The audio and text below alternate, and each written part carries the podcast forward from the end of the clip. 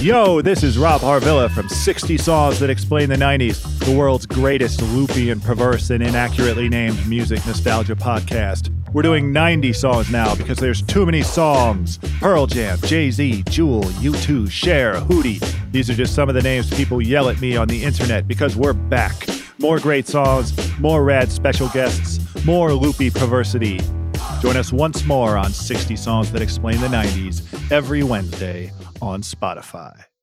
Hey, my Eagle enthusiasts. This is Fairway Rollin', presented by FanDuel. Elevated events, majors, and more are coming up, and FanDuel is here to help you line up a win during the PGA Tour season. Check out live PGA Tour bets like longest drive, round leaders, matchups, birdie or better, and more. Plus, track every shot in the app and watch select par 3 holes while you place your bets. Download the app today and bet with FanDuel, official betting operator of the PGA Tour. The Ringer is committed to responsible gaming. Please visit theringer.com/RG to learn more about the resources and helplines available, and listen to the end of the episode for additional details. Quick disclaimer, you must be 21 years old and present in select states. If you have a gambling problem, call 1-800-GAMBLER or visit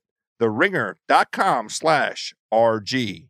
This episode is brought to you by Lululemon. Guys, if you're ready for a new pair of pants, try one of Lululemon's ABC pants. They're made to make you look and feel good. And there's lots of different styles to choose from. My favorite, because I walk around LA every day, I like the joggers. I'm not jogging, I'm just walking fast. But if you're working out, I would try them out. And if you want something a little sleek, maybe business-like, maybe try the ABC Slim Fit Trouser. But I am a joggers guy. Once COVID happened, I was just like, I want to wear jogging pants and joggers and all kinds of soft pants as much as I possibly can, especially when I'm working out. Ultra comfortable and versatile. ABC pants are really in a league of their own. Buy a pair right now at lululemon.com.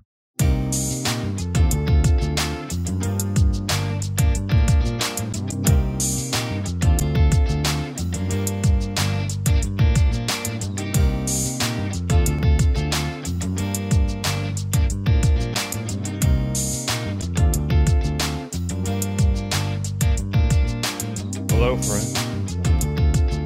This golf podcast, unlike any. Oh yes, my friends, we've done it. This is a year-ending edition of Fairway Rollin',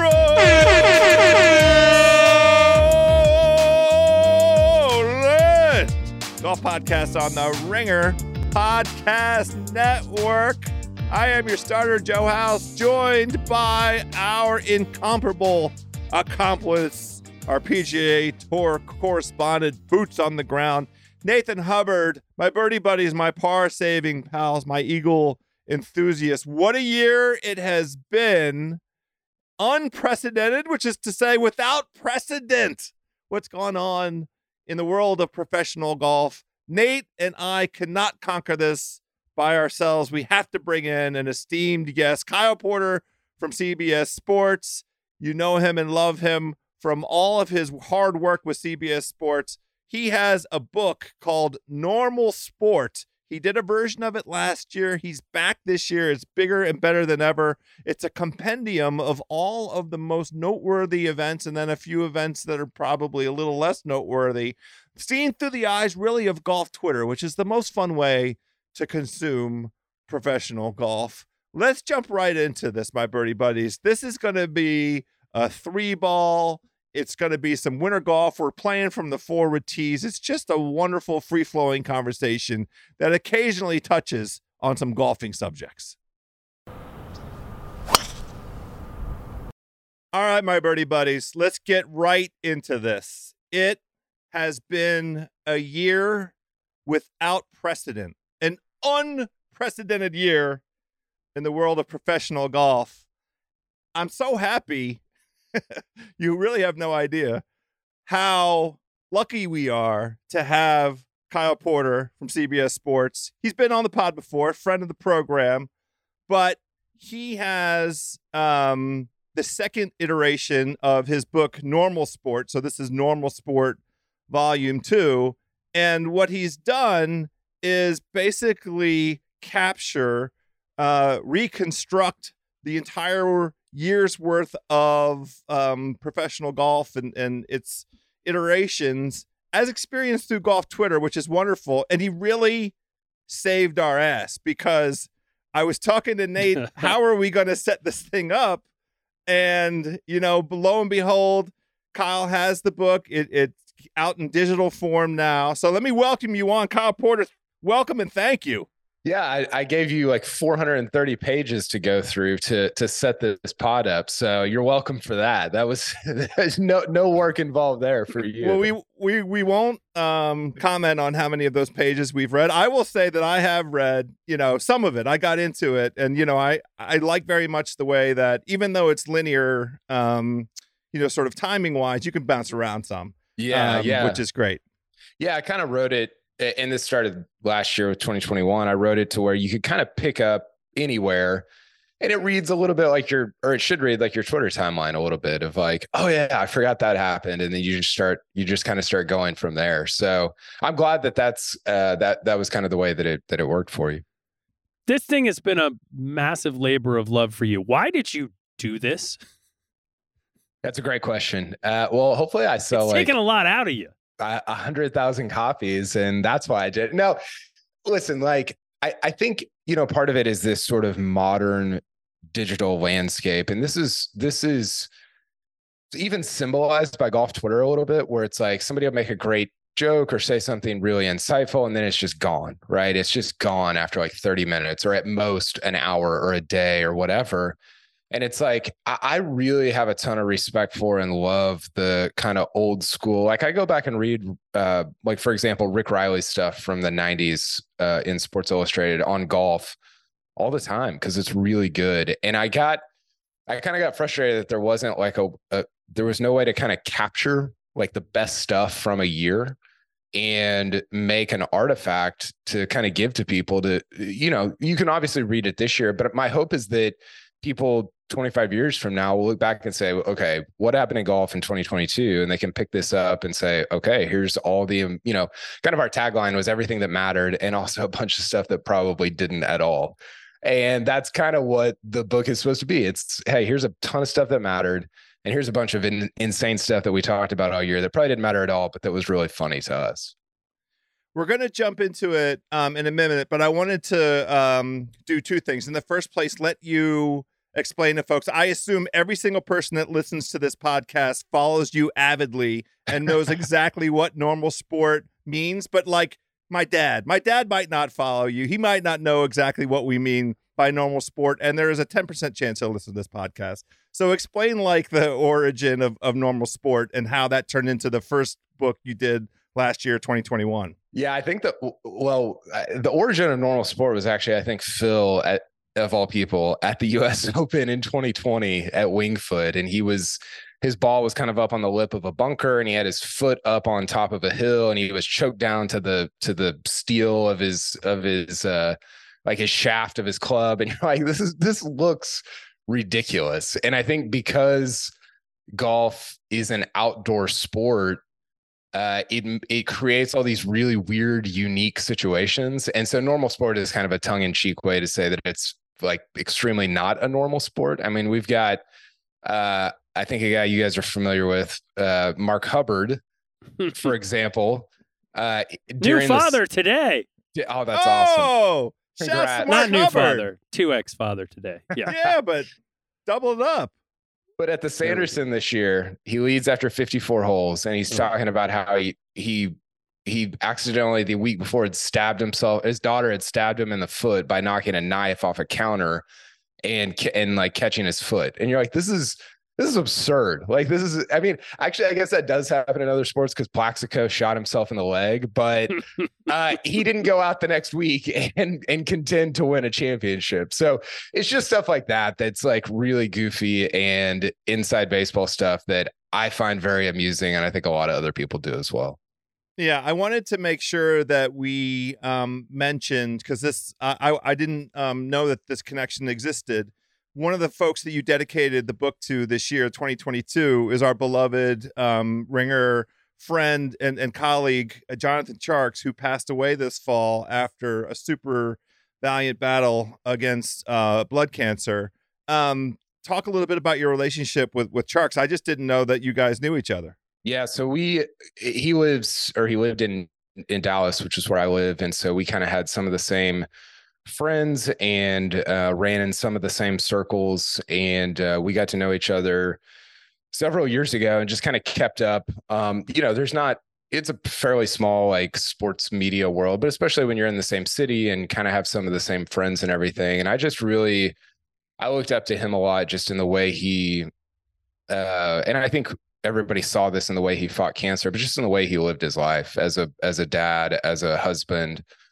I was able to attend his funeral, which was really sad, but also celebratory in some ways, just over his life. And so, yeah, that was something that I really struggled with it a lot this year, honestly, just being somebody that is a 30-something sports writer that lives in Dallas and has kids and is a Christian. Like, we just shared a lot of the same qualities, and it kind of rocked me a little bit. We weren't best friends, but it just rocked me a little bit in terms of like, man,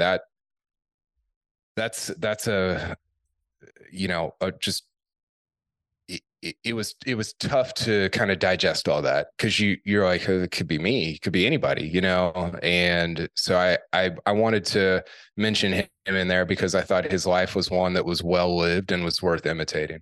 That's a beautiful gesture. Well, in a lot of ways, this book sort of tracks what happened in the year in golf. Like you said, some of the stuff that mattered, some of the stuff that maybe doesn't matter, but is what makes the sport so unique and weird, and the reasons why we fall down rabbit holes on Twitter. But given that this is our year-end review, and thank God, again, House, thank goodness for KP. Otherwise, what would we have done? Really? I mean, God, we'd have had to do some work, and we'd have just bored. But here we are. We've had an interesting couple of weeks that even in these last 3 weeks, there have been some stories that have sort of summed up what's happened in this year, right? You've had Tiger and Rory going after Norman. You've had the consternation and whining about the official world golf rankings. You've had disappointing but not surprising news about the health of Tiger Woods. You've had, did Phil Mickelson, by the way, chirp back at you on Twitter?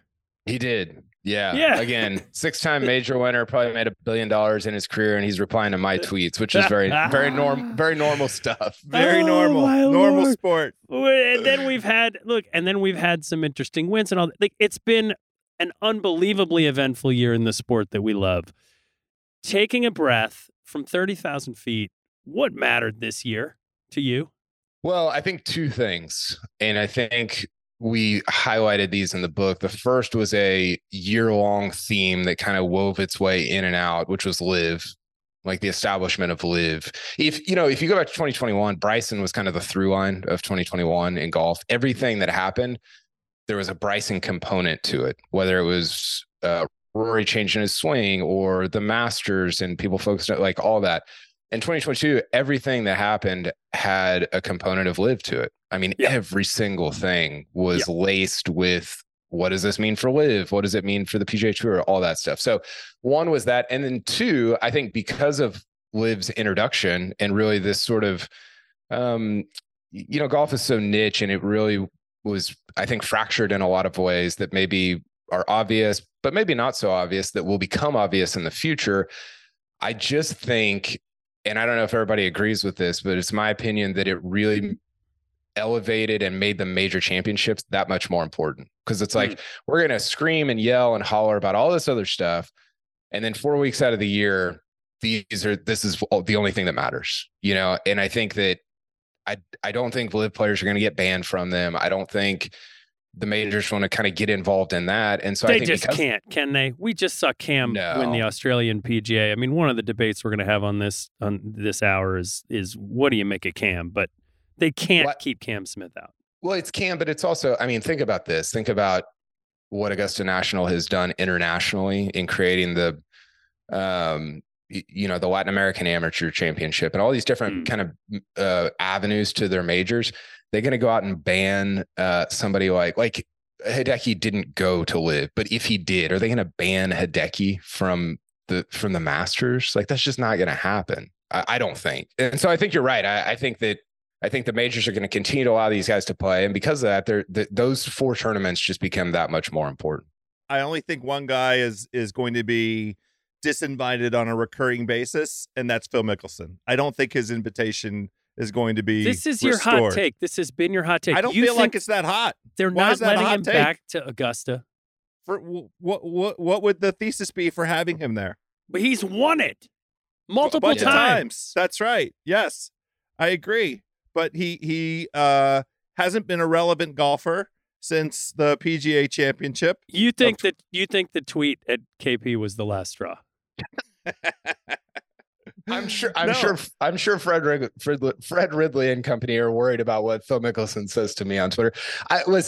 I disagree, House. I think Phil will be at the Masters, but I do think there's a case to be made that if one tournament banned one person, that would be it, right? Like, okay. I'll take that. Augusta they have the sway to be able to do something like that. I just think, of course, it's that tournament. Think it would create a lot more problems than it would really solve. Well, that goes right to the heart of it, right? Is it what do you want the public face of that rogue enterprise present there for the entire week of the Masters, or is it easier to simply not have him appear and have him say whatever he's going to say and get on with it, and then let the tournament be the tournament? That's the reason that I think there's a basis for thinking that maybe he won't be invited. You're talking me into believing like this on a 5%. I'm 5% of the way there. I think by April you can get me like 25% of the way there. All right. Well, this is an unprecedented year because, you know, as we sort of experienced it and lived it, it was broken up into kind of like a couple different few pieces. We had the pre-live period that was really dominated by Scotty Scheffler and a cameo by Cam Smith at the Players. And then we had this furor around our buddy Phil Mickelson lighting himself on fire. And then Tiger showed up at the Masters and made the cut at the Masters. And then Liv arrived. And, you know, that's kind of the way, just timeline wise, I have this organized in my head. And it had the effect, the arrival of Liv, of putting professional golf in a mainstream conversation that lasted through the balance of the year. It was many times the lead item on things like Pardon the Interruption and other like sports commentary kinds of shows. And, you know, the ironic thing is it elevated this conversation, just generation of interest, elevated professional golf into a kind of spotlight that it previously, you know, didn't enjoy for the sustained period that occurred over the balance of this year. We haven't even had the Netflix special yet.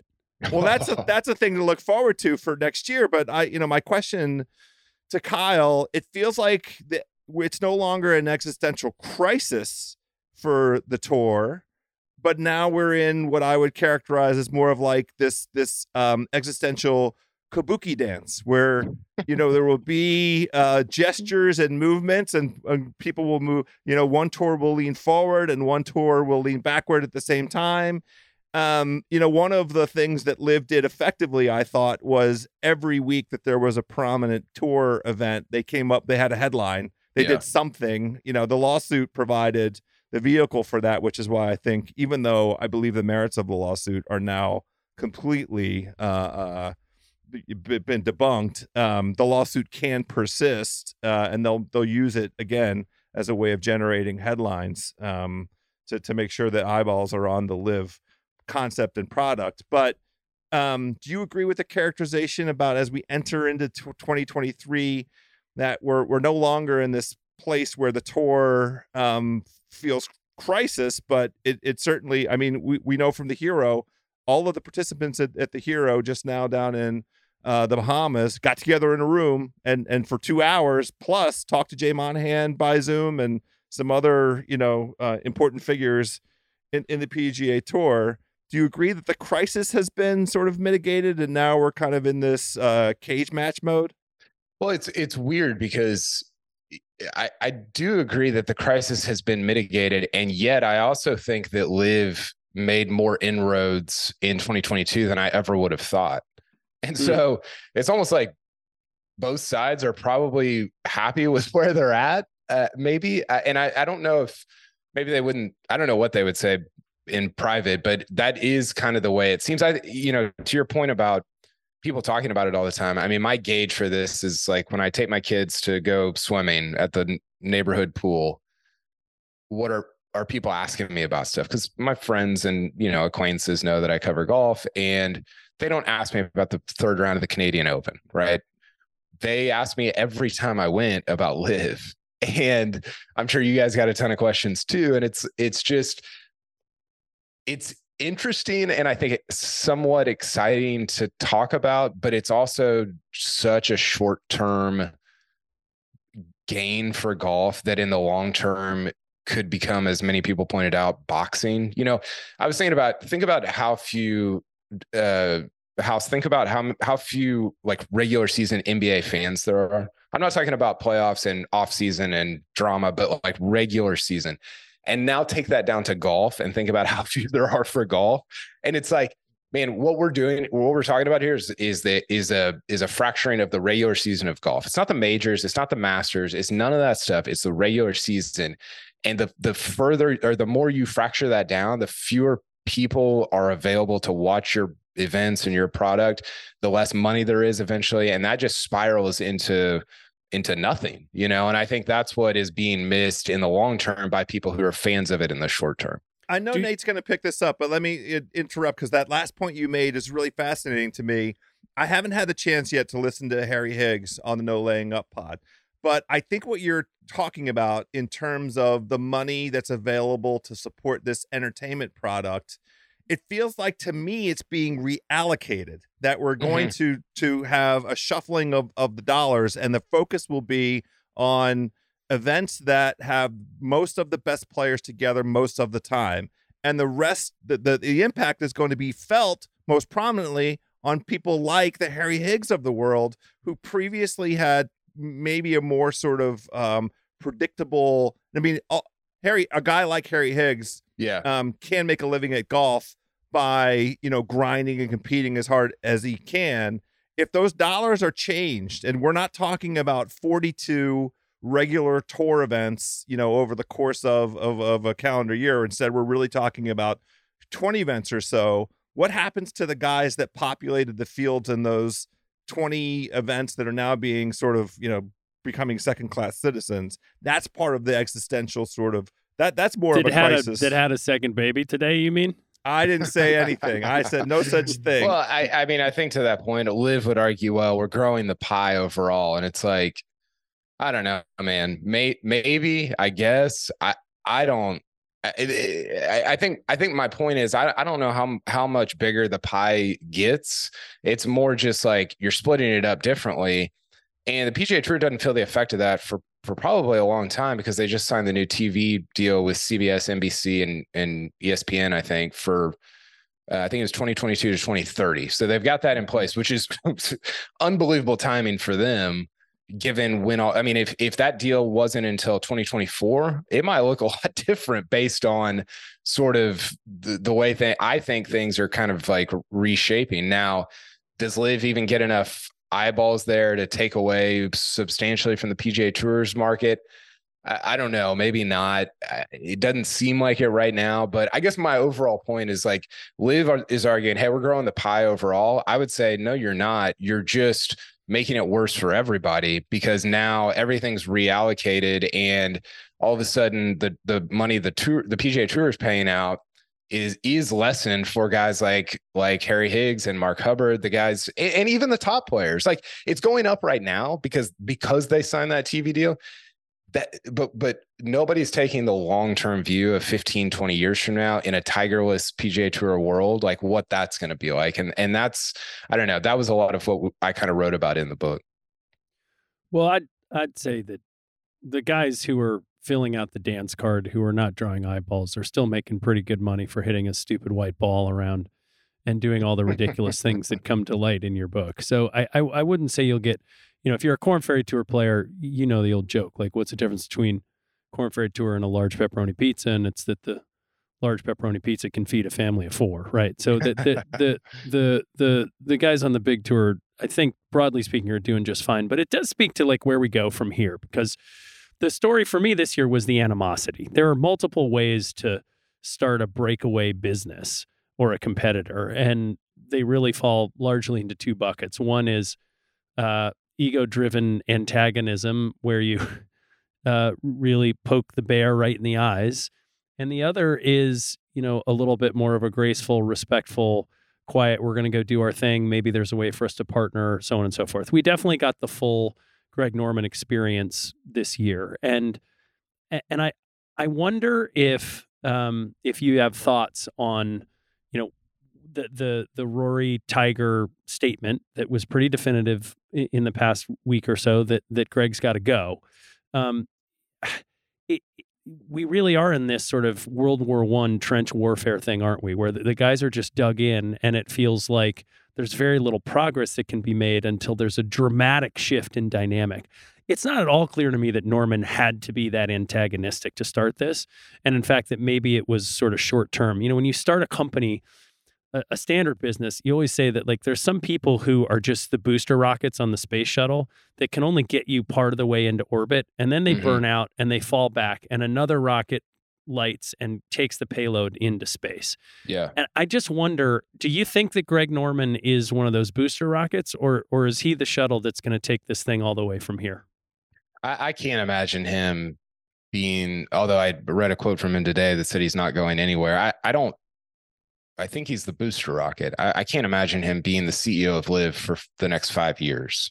Maybe I'm wrong about that. Maybe he is that guy. I think the thing, you know, you mentioned the Tiger Rory stuff, and clearly they don't like Norman. And I think Norman is just, he's just not a reasonable person. You know, like he just comes off as very unreasonable. Rory had some stuff on him in a good interview with Paul Kimmage on The Independent, where he just is like, I mean, to use a Rory word, duplicitous seeming. And I think the interesting part about all this is Rory and Tiger and all these guys keep using this word of compromise. There's got to be compromise. Greg's got to go so we can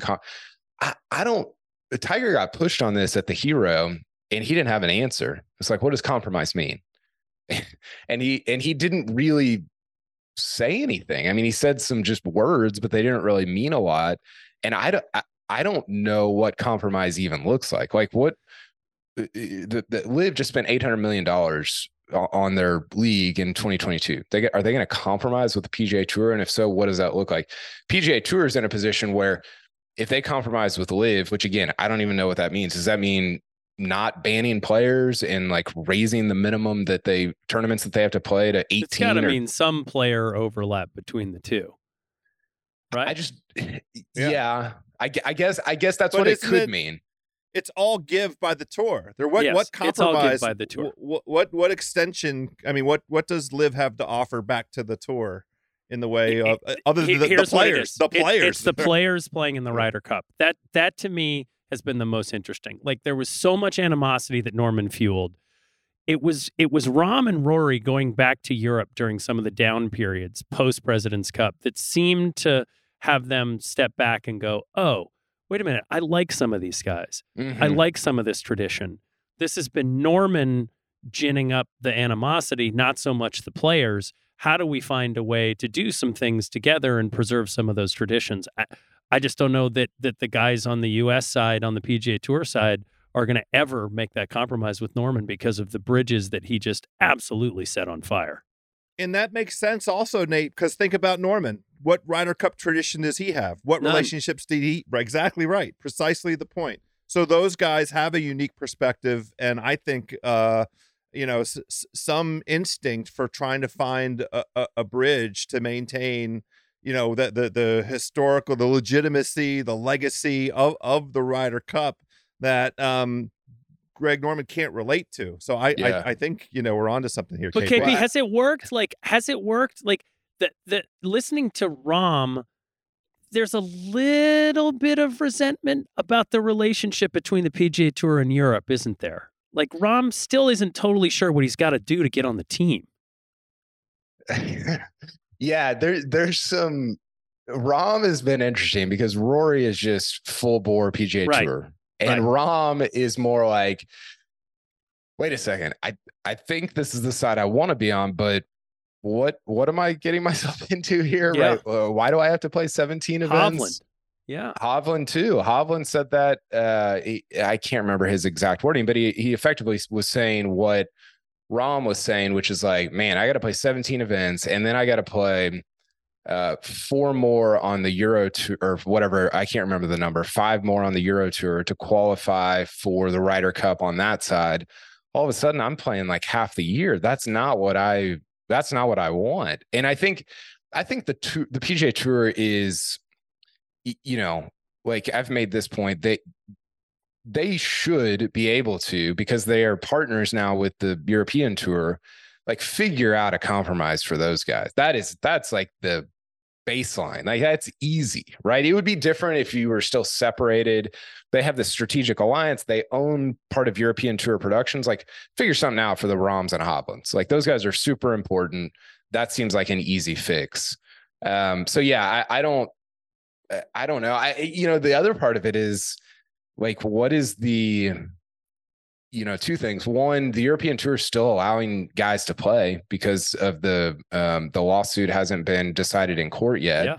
So then would they just say like, well, I guess you can be on the Ryder Cup team as well. And then the PGA of America is just like its own thing. And like, they don't really have, I mean, they're not banning players from playing the PGA Championship. Would they be open to players playing the Ryder Cup? I don't know. Maybe like, I think that part of it is going to be interesting as well. So, you know, I think all of this speaks to the fact that it would be weird if you had 6 organizations leading the NFL, or if you had 7 organizations in charge of the NBA. And that's what you get here in golf is you've got 6, 7 different organizations that have equal amounts of power that are all incentivized to make their own decisions in, you know, for their own organization. And it creates such a mess when everybody's kind of looking around like, what are you guys going to do? And what are you going to do? And I think that's one unique problem that golf has that other sports don't. I like you putting it that way because it makes me think of like mafia families and what Rory and Tiger did was effectively put the hit out on Norman. And I do think he goes, and I'd be surprised if he survives all of 2023. As the commissioner of LIV. But you know what 2023 portends in terms of LIV. LIV had the benefit last year of being a new thing, a genuine disruptor. Now it has to produce a product that is interesting, an entertainment product that captures people's eyes. I do think they will figure out how to be on some form of linear television as opposed to, you know, a YouTube streaming kind of a vehicle, and in the United States, I mean, because they're on linear TV in other parts of the world. But now the task is really in front of them to produce an interesting entertainment product that captures enough eyes to make it a viable enough enterprise to incentivize the PGA Tour to come up with some kind of a compromise, some kind of bending, and you know, the two things we have in front of us as, you know, maybe 3 things. We will see the live events, you know, because they fall, they've announced their calendar. And the first one I think is in March. Is that right? I think that's right. It might be February. Yeah. But those events will, you know, occur. They will be on what I'm anticipating they will have some form of TV deal in place. And you know, we the 2 significant PGA Tour kind of moments are, on the one hand, the Players, and I guess we're gonna have the Players without Cam Smith, although that seems like a very weird thing. And then the Masters will really set the tone for how 2023 might play out, because the Masters invitations will come out between the time that this podcast goes live, you know, this week, and then, you know, into the first half of January. And I think we'll have a lot of answers as to what that field will consist of. But, you know, a pathway to any, not a reconciliation, but how LIV and PGA Tour are going to operate side by side potentially, right? Yeah, it is. First event. Well, the first event listed, by the way, is end of February at Mayakoba. So the PGA Tour ends at Mayakoba and LIV starts at Mayakoba, which is hilarious. But yeah, I'm of the opinion, I was arguing with somebody who's pretty dialed into PGA Tour stuff this weekend. I'm of the opinion that the PGA Tour should not have banned anybody and instead should have just raised their minimum tournaments played requirement for, so the PGA Tour has a minimum tournaments played requirement for players that play on other tours currently. So it would look at Adrian Maronk, for example, who just won on the European or on the DP World Tour, whatever it's called, and say, hey, you play on another tour, so the minimum number of tournaments you have to play on the PGA Tour is 15 to maintain a PGA Tour card. That's what they say for players whose home tour is a different tour. I guess my thinking is like, why didn't you just raise that to, I mean, and effectively they did with the elevated events, but raise it to 17 or 18 and say, hey, you want to play 34, because the LIV schedule is going to be 14 events. You want to play 34 times or whatever it is throughout the year? Good luck. Go get them. Nobody's going to do that. Brooks Koepka is going to play 34 times to maintain his PGA Tour card. That's not happening, you know?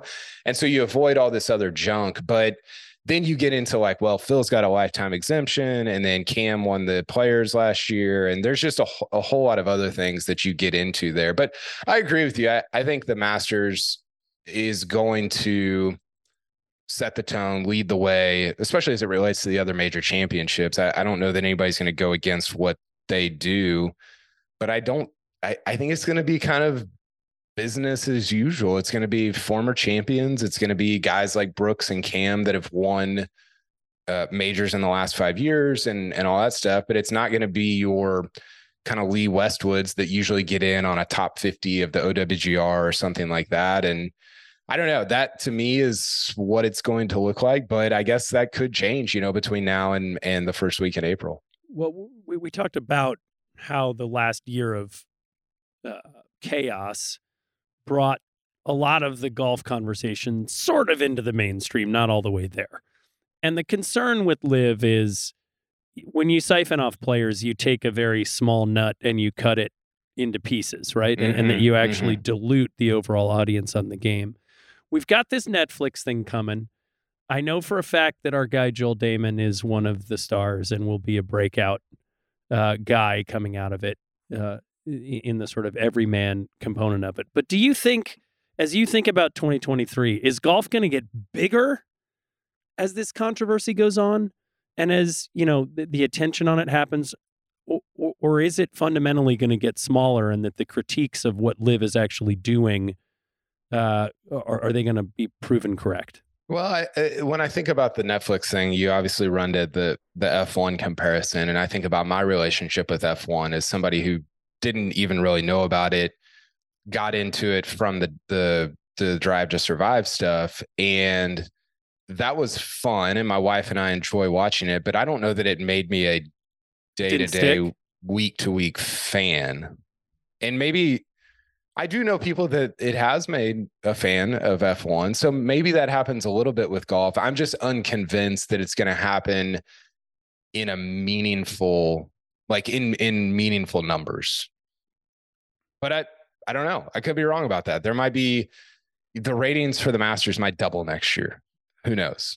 Maybe if Joel Damon's leading, they will.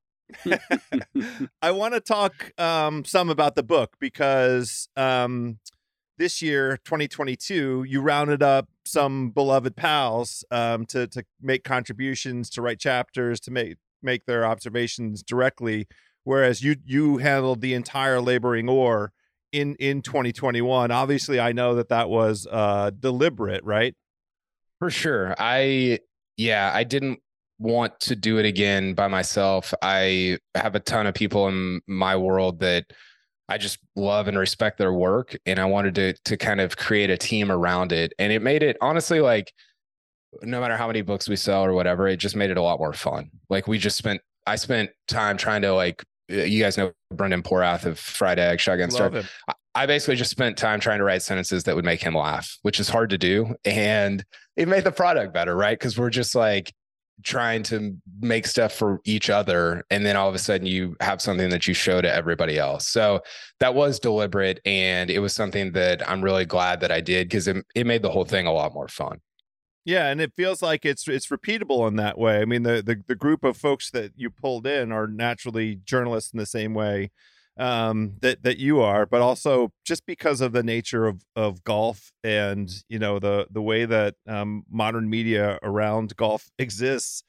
The only way really for us to experience it, at least I'm maybe speaking for myself and why this book resonates so much with me, I can't sit down and watch golf. I don't sit down and put on golf for hours, you know, and just sit in front of the TV. I'm sitting with my computer open and consuming golf through the shared experience of golf Twitter, which is all of these folks who have chimed in and made contributions to the book. And that's the way that I experienced the year. So going back and reliving the year through those eyes, through that prism, makes a ton of sense, and it's very enjoyable. I'm going to get through all 400 and what is it, 50 pages? 430 between now and, you know, the beginning of next golf season, because it really does set up, I think, you know, all of the big moving pieces. And by the way, this will go into, I'm going to do on Instagram. I'm going to make a few little holiday suggestions. This is absolutely on my list, buddy. Awesome. I love this thing. I love it. But in terms of like the stories that your friends wrote, give me a highlight. Give me one thing that sort of stands out for you from 2022 that's different from all that we've been, you know, talking through for the last half hour. Well, I think it is funny because you start thinking about 2022 and so many fun and interesting things happened. And yet whenever you and I talk, or you guys and I talk, whenever I have conversations with other golf writers or friends or whoever, it immediately goes right to live, right? We're not talking about Scotty Scheffler holing out on the third hole of the Masters in the final round. We're not talking about anything else. We're talking about live. And that's just, unfortunately or fortunately, the reality of it. But I think to answer your question, Joel Beal, who writes for Golf Digest, and I think is one of the best long form writers in sports, not just golf. He wrote about the Open and going to Scotland. He had been there before, but this was his first time to go cover the Open. And he opens with a scene from the grave of old Tom Morris and young Tom Morris in St. Andrews. And he did a great job of like weaving that through the entire chapter. It's really compelling. Everybody loves, I think, reading and hearing about St. Andrews and the romance of the old course and all that stuff. And I thought he did a unique, great job with it. And I was really just proud of him for the way he kind of wrote through that, wrote about Rory, wrote about Cam. I was jealous that he got to write that chapter, because that was, you know, one of the most compelling weeks, I think, of the entire year, of the last couple of years. So that to me was one of the highlights of the entire book, and he did a tremendous job with it. This episode is brought to you by Empower. You got money questions like, can I retire early? What are my best savings options? Can I afford to pay for my kids' education? Luckily, Empower has all the answers. With Empower's real-time dashboard and real live conversations, you get clarity on your real-life financial goals. So join 18 million Americans and Empower What's Next. Start today at empower.com. Tap the banner or visit this episode's page to learn more. Sponsored by Empower, not an endorsement or a statement of satisfaction by a client. Just because you wrestle alligators for a living doesn't mean you should have the skin of one. Say goodbye to dry and cracked skin with Old Spice Super Hydration Body Wash with Vitamin B3. Made for 24/7 renewing moisturization with daily use. With scents of vanilla and shea, people will think you've taken up candle making as one of your hobbies. And there is nothing wrong with that. Old Spice Super Hydration Body Wash. Shop Old Spice now. This episode is brought to you by Allstate. Allstate wants to remind fans that mayhem is everywhere, like at your pregame barbecue. While you prep your meats, that grease trap you forgot to empty is prepping to smoke your porch, garage, and the car inside, And without the right home and auto insurance coverage, the cost to repair this could eat up your savings. So bundle home and auto with Allstate to save and get protected from mayhem like this. Bundled savings vary and are not available in every state. Coverage is subject to policy terms and conditions. What are the big takeaways from the season for like lasting memory moments? I've got two that really stand out from this season. And you talked about Scheffler in the final round. Scheffler on the 18th green in the final round was one that I just can't get out of my head because he was so composed and so wonderful that whole week on the golf course. And on that 18th green, he was so human, right? Yeah, he'd been sort of just on this absolute tear. And we just saw how hard a sport it was. That was the first one for me. And then, man, I just am never going to forget Tiger's tears coming up 18 on St. Andrews, going across the bridge as Max waited behind and let Tiger go, and sort of what that moment was like when, you know, we all kind of understood, everybody who's been close enough to the game, people who've seen him up close and walk, and you know, he's telling you, it's not going to be the same. And he hadn't been sandbagging. He's telling you, I just don't have it in the leg anymore. And you could see he knew that. Those were the two big moments. We had other stuff, the President's Cup and the rise of Tom Kim. And we had Rory sort of getting back up on that horse and, you know, off course, certainly all the drama. Is there anything else from a just moment that when you think back on this past year will stand out for you? There's a lot. I think the highlights I would throw in probably Cam's back nine at TPC Sawgrass was crazy. I think he one putted the last 10 holes with $3 million on the line and the Players Championship in the balance. I thought Scheffler, I agree with you about the way he ended there.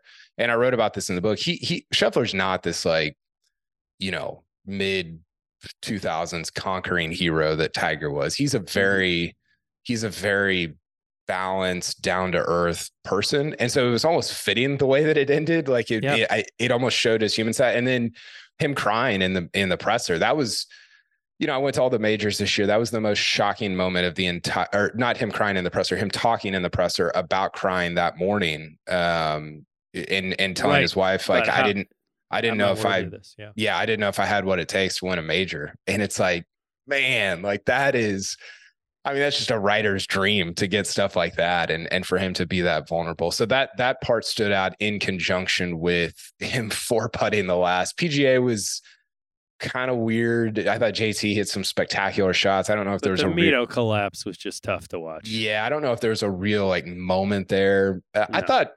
I thought Fitzpatrick, you know, the US Open, and I wrote about this in the book. It was the most contentious week of the year. It was the week where everybody's popping off. Rory actually just disclosed to Paul Kimmage of the Independent that COVID.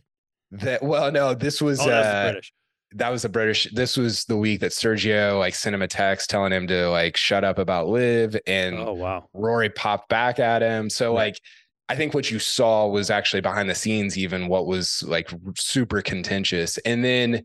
To me, the meekest guy in golf, which is Matt Fitzpatrick. And I don't mean meek in a negative sense. I just think he's like incredibly hardworking, doesn't say a whole lot.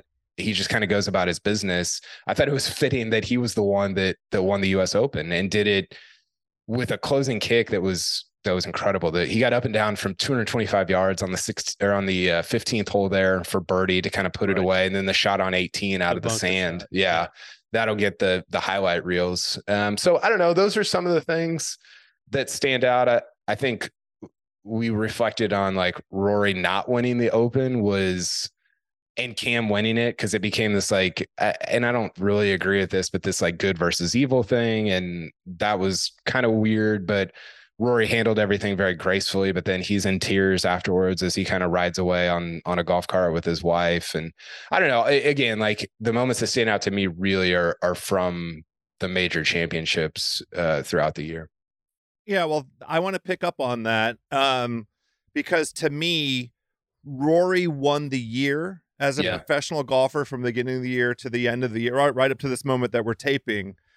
His legacy, his stature in the game, the way that history will look back on Rory McIlroy and the contributions to the game that he made in this year as the most eloquent spokesperson for a version of professional golf that, you know, resonates with sports fans like me. But I was very curious by the way that you and the fellow authors tackled the sort of player of the year conundrum. Mm-hmm. And you know, you're trying to slice and dice between it was really just between Scotty Scheffler and Cam Smith. I mean, you know, shouts to Will Zalatoris, shouts to Matt Fitzpatrick, didn't even make your top five, but shouts to Matt Fitzpatrick. Who am I forgetting? Shouts to JT, Xander. Shouts to Xander. Yeah. Although Xander just didn't do enough in the majors to really enter the conversation. I mean, that's the problem. But if you're going between Cam Smith and Scotty Scheffler, I think we have a genuinely interesting kind of conversation as we sit here today, if we're going to be open-minded about, you know, what Cam Smith did this latter portion of the year, winning both in Chicago and in Australia, and adding that in, layering that into the performance he had throughout the whole calendar year. What do you think? I think you're right. It was a two-horse race. I had Fitzpatrick in my top five. Other people didn't, so that he got voted out of the final top five. Rory was a distant third, I thought, even though he had a great year to those two guys.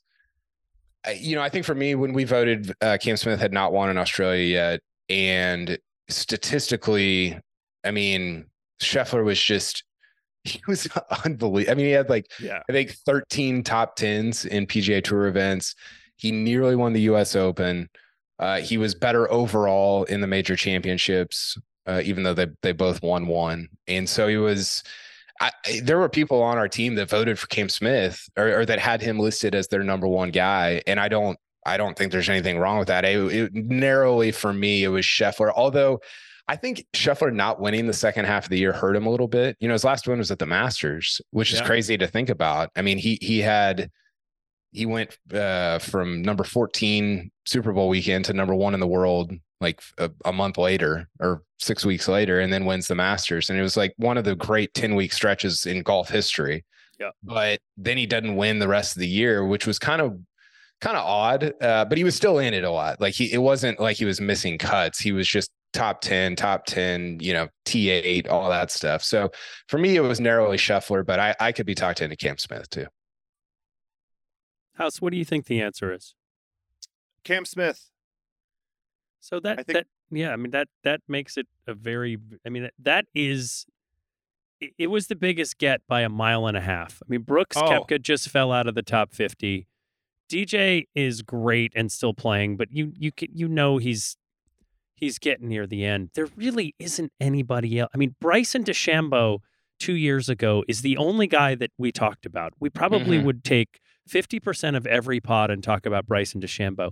Yeah. He popped up in my Instagram feed the other day, and the only thing I remarked was, wow, he's lost some weight and he's pretty ripped. But this guy must be just absolutely devastated at the loss of his brand. So it really is Cam who is the one that I think it probably is propping up the legitimacy of that thing in terms of these world golf ranking arguments, in terms of the majors and their tact. It's fascinating that was Norman's biggest coup. I totally agree with that, KP. Yeah, it was. And I think, you know, DJ was a great face of it for a little bit, because he's not going to get entangled in geopolitical conversations. No, right? He just wanted the money. And by the way, he won all the money this year. That's right. Pat Perez, what a call! Just such a great DJ just doesn't have time for that. But in terms of, and House mentioned this at the very beginning, and I totally agree with it, that the thing that LIV did best, I don't know if it was intentional or not, is that they were in the news every single week. Yeah. Every week it was something. It was either a mid-tier player, or they got a new course that they're going to, or something. And they just rode that. It wasn't a tidal wave. It was just constant. It just wore you down. It wore you out. And I think Cam was kind of the centerpiece of all of that, because I think Cam is for them could be a bridge from where they were to where they're trying to go. Absolutely. Right? I don't know if DJ is a bridge. I don't know if Phil's on his own planet, but I don't know if those guys can be a bridge. Cam, it's hey, I just want a major. I'm in the next 5 years of majors. Look at what I did. I don't know if he's saying this, but Liv is saying, look at what Cam did. you could be that guy too. Patrick Cantlay wins the Masters. Could he go to LIV? Maybe. I don't know. But I think that's the way that LIV is kind of viewing Cam Smith. What are you hearing on that front? Have we got any other, now that the World Challenge is done, have we got any other, I mean, we got the PNC, Tiger and his son will hopefully be the story. Are there any other big defections we're going to hear about before Maui? No, I don't think before Maui. Cantlay and Xander seem... Yeah.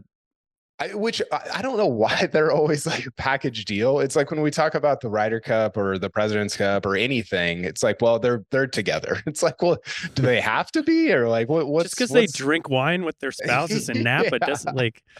They're not... I mean, we did it with Jordan and JT. Jordan and JT are the same way, aren't they? That's true. That's their package deal. Totally fair. But I think they are the... I think Cantlay especially is the most like, huh, what's going on there? But he seems to me like the most, contentious isn't the right word, but he just, I think, asked the most questions behind the scenes of the PGA Tour, maybe the most dubious about like the way the PGA Tour operates or does things or whatever. So that obviously doesn't mean he's going to go to LIV, but yeah, it does mean I think that there are some questions there about like what his future looks like. I respect it. At least he's being honest about like where he is. He's not like, I'm never going. He's like, I could go someday.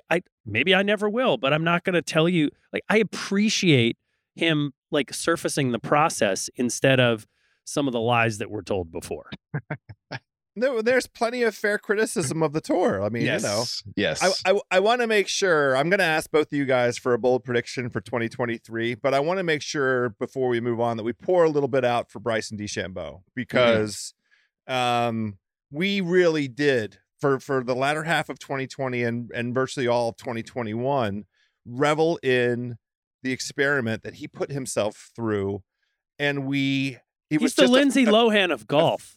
That's, you know, it's got to be close to that, something like that. The thing that we constantly wondered about is how is it, why is it that there isn't somebody in his corner that can get through to him and help him with the messaging? And the recent revelation from him out of his own mouth that he considered it a mistake to have undertaken all of the dietary things and what he pursued in terms of speed, what he put his body through, the price that he paid, that all of that was a mistake.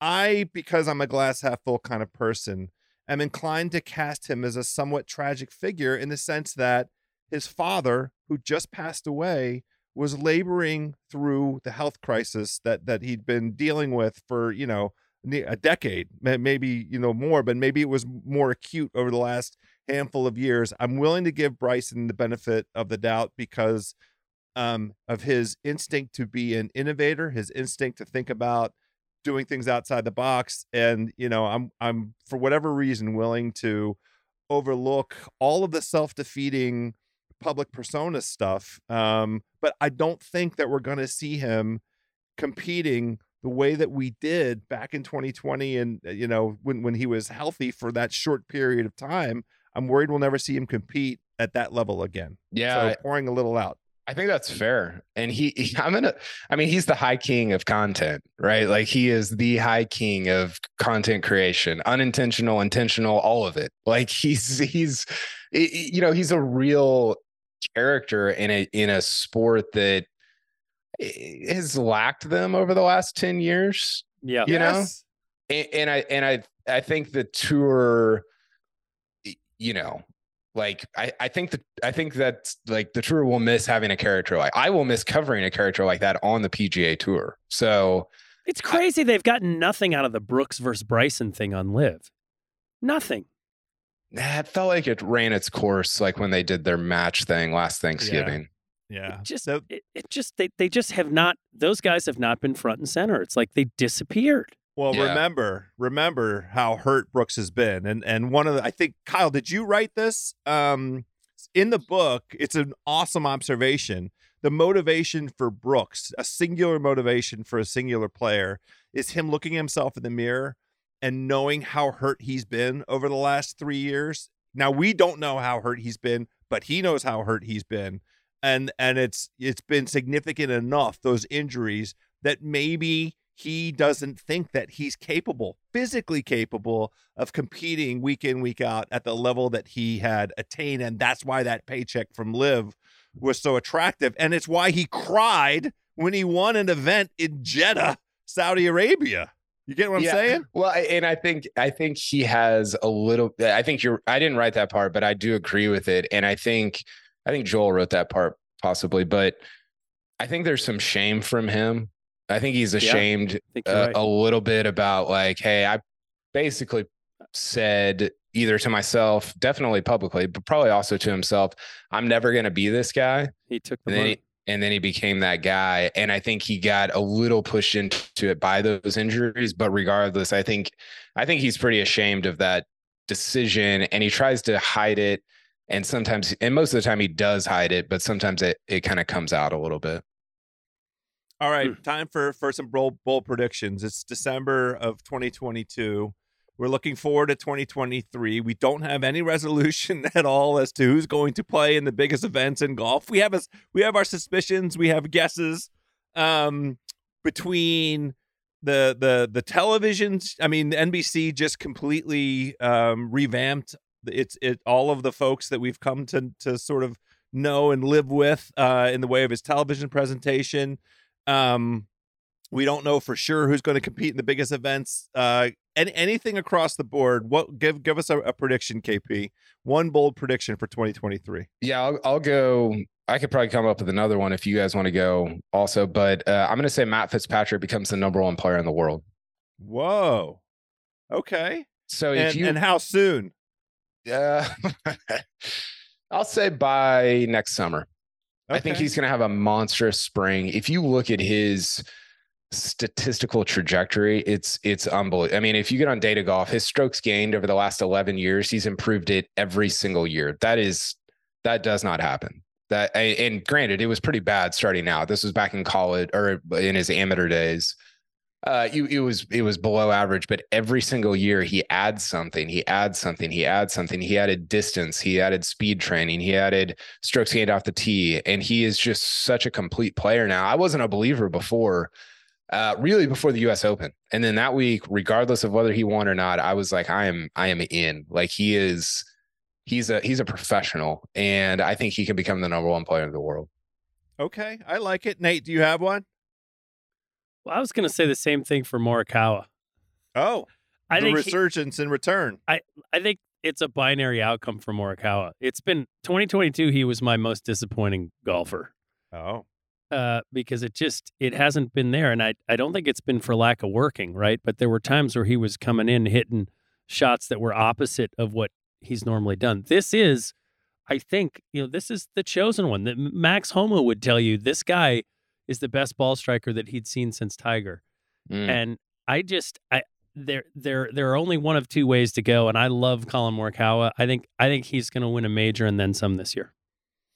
Mine is the following, and this fits a lot of what folks have come to understand about me on this podcast. Rory McIlroy is going to win the Masters in 2023. I'm saying it right now. Thank you for saying something big. I'm happy. Very brave. I'm very brave. No? What do you mean? It is. No, that would be an enormous, enormous golf story. It would be the biggest. And especially after the pathos of being so close at the 150th competing of the Open Championship at St. Andrews, tasting it on the back nine and having it snatched away by the villain. Not really a villain. The competitor, the lead face of the competitive alternative tour. And then he comes in and he gets over the demon, gets over the hump. And, that's it. What's the path? Is it him going into Sunday with like a 4-stroke lead? Is it him closing out a narrow win over Morikawa and Xander? How does he do it?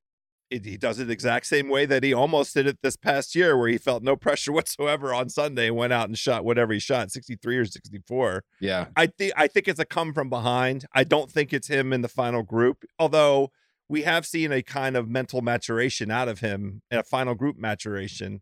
even in the last half decade, where he feels he's showing psychologically, you know, he's projecting more comfort and more confidence. He still was, and you know, he has been very gracious about not blaming Victor Hovland, who is his running mate for the in that last group at the Open Championship. But there just was no electricity whatsoever occurring between them, and he was on a grind. I like it. The Rory that is the conquering Rory is the Rory that has a fire, and you can see it emanating from him. You can see the flame surrounding. You know, there's an aura. Yeah, I think it almost would be like what Cam did to him, right? Where Yes. It's like you're in third or fourth going into the final round. You shoot what did Cam shoot? 66 or 67 in the final round, right? To beat him, the leader kind of stalls out a little bit. I think I could see that. I could also see him doing what Scheffler did, which is you're up five or whatever it was going into Sunday. That's how he won, you know, most of his first, not specifically that, but that was the kind of the method that he won his first couple majors. So that'd be amazing. I would love to cover it. I'd love to write about it. It's hard to still believe after what it'll be 9 years, you know, that he wouldn't have won a major by that time. House, I have one other thing that I just need to tell you is my prediction for next year. Let's hear it. I think some portion of the players, and therefore all the players, are going to boycott the Ryder Cup. I think that's when you say boycott, what does that mean? I think that this is where the sort of live or they in or out stuff is going to come to a head, particularly on the European side. There will be an effort to exclude guys like Sergio. Rom and Rory ultimately are going to have a problem with that. And there's going to be, I think that they may, for this year, there may not be a Ryder Cup. Maybe they'll just go and, you know, take a couple of YouTubers to a golf course and they'll just play and live stream it. But that there's going to be some effort by the players to maybe take over that brand and turn it into what they want. The sneaky, most sweeping under the rug move of all time was Tom Kim and Max Homa making the President's Cup something that we sort of thought was interesting and fun, instead of saying this thing is a joke without Cam Smith. And the Ryder Cup, it's just not going to be possible because I think there's too much history and heritage on that side, and the animosity and the issues won't get paved over. And I think some of the players may just say we're gonna grab back control. So that's my prediction. Nate, I love it. And this is going to be fascinating because we'll get to talk about this through all of 2023. I'll put it to KP. The PGA of America is the governing body. They own that property. Yeah. They're going to do everything within their power to accommodate whatever the European players want. They want the best European players possible to mount a competitive team against the U.S. So I actually think that we'll see extraordinary accommodation out of the PGA of America. They were the first, after Phil lit himself on fire, to go on record at saying, we want Phil to come defend his championship. You know, we want him here at the PGA Championship at Southern Hills. And, yeah. And Phil declined. I could actually see a path in which everybody was just invited to the Ryder Cup, no matter what, you know. And it was weird because Trevor Immelman brought this up at the President's Cup. He kind of went to the PGA Tour and was like, why can't Louis Oosthuizen play in the President's Cup? He resigned his membership, and you don't have to be a PGA Tour member to play in the President's Cup. You can be on the Asian Tour, the Sunshine Tour, or whatever. And the PGA Tour said, well, he broke his like marketing agreement with I don't know, some like just obscure rule or whatever. And it was like, that just seems petty, I guess. I don't know. I kind of made that argument in the book, but I could see the Ryder Cup being like the unifying thing in golf, where it's like, hey, you play on live, you play wherever. Although that might be bad for the Euros, right? If Sergio and Rory don't like each other now or whatever, that might be their like team chemistry that's been lauded over the last 20 years might just go up into flames. I think that would be interesting. House, I've been wondering this whole time, is that a Juan Dixon jersey behind you there? No. That's it's a DC. It's one of their city unis. It's the year 2021. So that's why it says DC 21, but it would be obviously I have a lot of affinity for Juan Dixon. I have some of his stuff downstairs, memorabilia wise. But this I'm featuring now. I should bring my my Elvin Hayes game worn up here. That would that probably, except for I don't know Daniel if I Gafford jersey. Well, right, he's the only guy on that team who plays any defense. Well. But you know, look, that's another podcast for another day. KP, where can folks find Normal Sport Volume 2? Yes, Normal Sport Volume 2, normalsport.com. So you go there. We've got digital. We've got Shane Bacon did the audio. We've got hardcover. We got all kinds. We got last year's edition. Is the hardcover out? It will be out by the time this podcast comes out. We're launching. I'm basically getting off this podcast, and then we're launching the site. So, well, you're going to be one of the first purchasers of the hardcover. And I, you know, one of the things I want to talk about offline. How can we take Volume 1 and turn it into a hardcover? I know I can print it and put it in a binder. I know, but somebody did that last year. Somebody printed it at, like Kinko's and put in like 3-ring bindered it, and so they actually technically have the first hardcover of Normal Sport. I'm a dude. I'm old. I like to hold things. If it's the book, I want to hold the book. I want to open the book. I want to be able to read it on the airplane in my hands. You know what I mean? Yeah. Let's make that happen with Volume 1 for sure. normalsport.com. I appreciate you guys letting me come on here and talk about it, recap the year. I'm always down to do that, whether there's a book or not. So thanks for having me, and we'll do it again. Thanks, Kyle Porter. You have a standing invitation at all times. We look forward to conquering 2023 together with you and all of golf Twitter. Let's go for it. Thanks, buddy. All right, my par saving pals, there we have it. Amazing experience with our pal Kyle Porter. Thank God for Nathan Hubbard, our PGA Tour correspondent on the ground. My birdie buddies, happy holidays to everybody.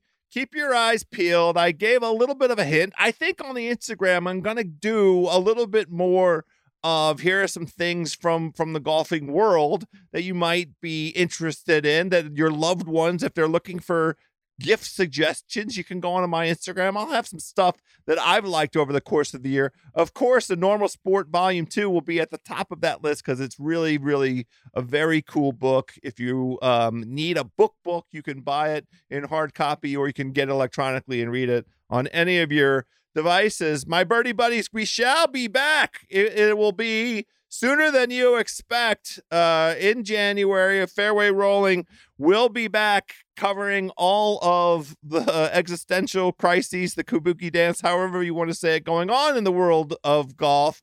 In the meantime, please enjoy your holidays. And if you're in a place where it's warm enough to throw a peg in the ground, go ahead and do so. And if you do, please, let's hit them straight out there.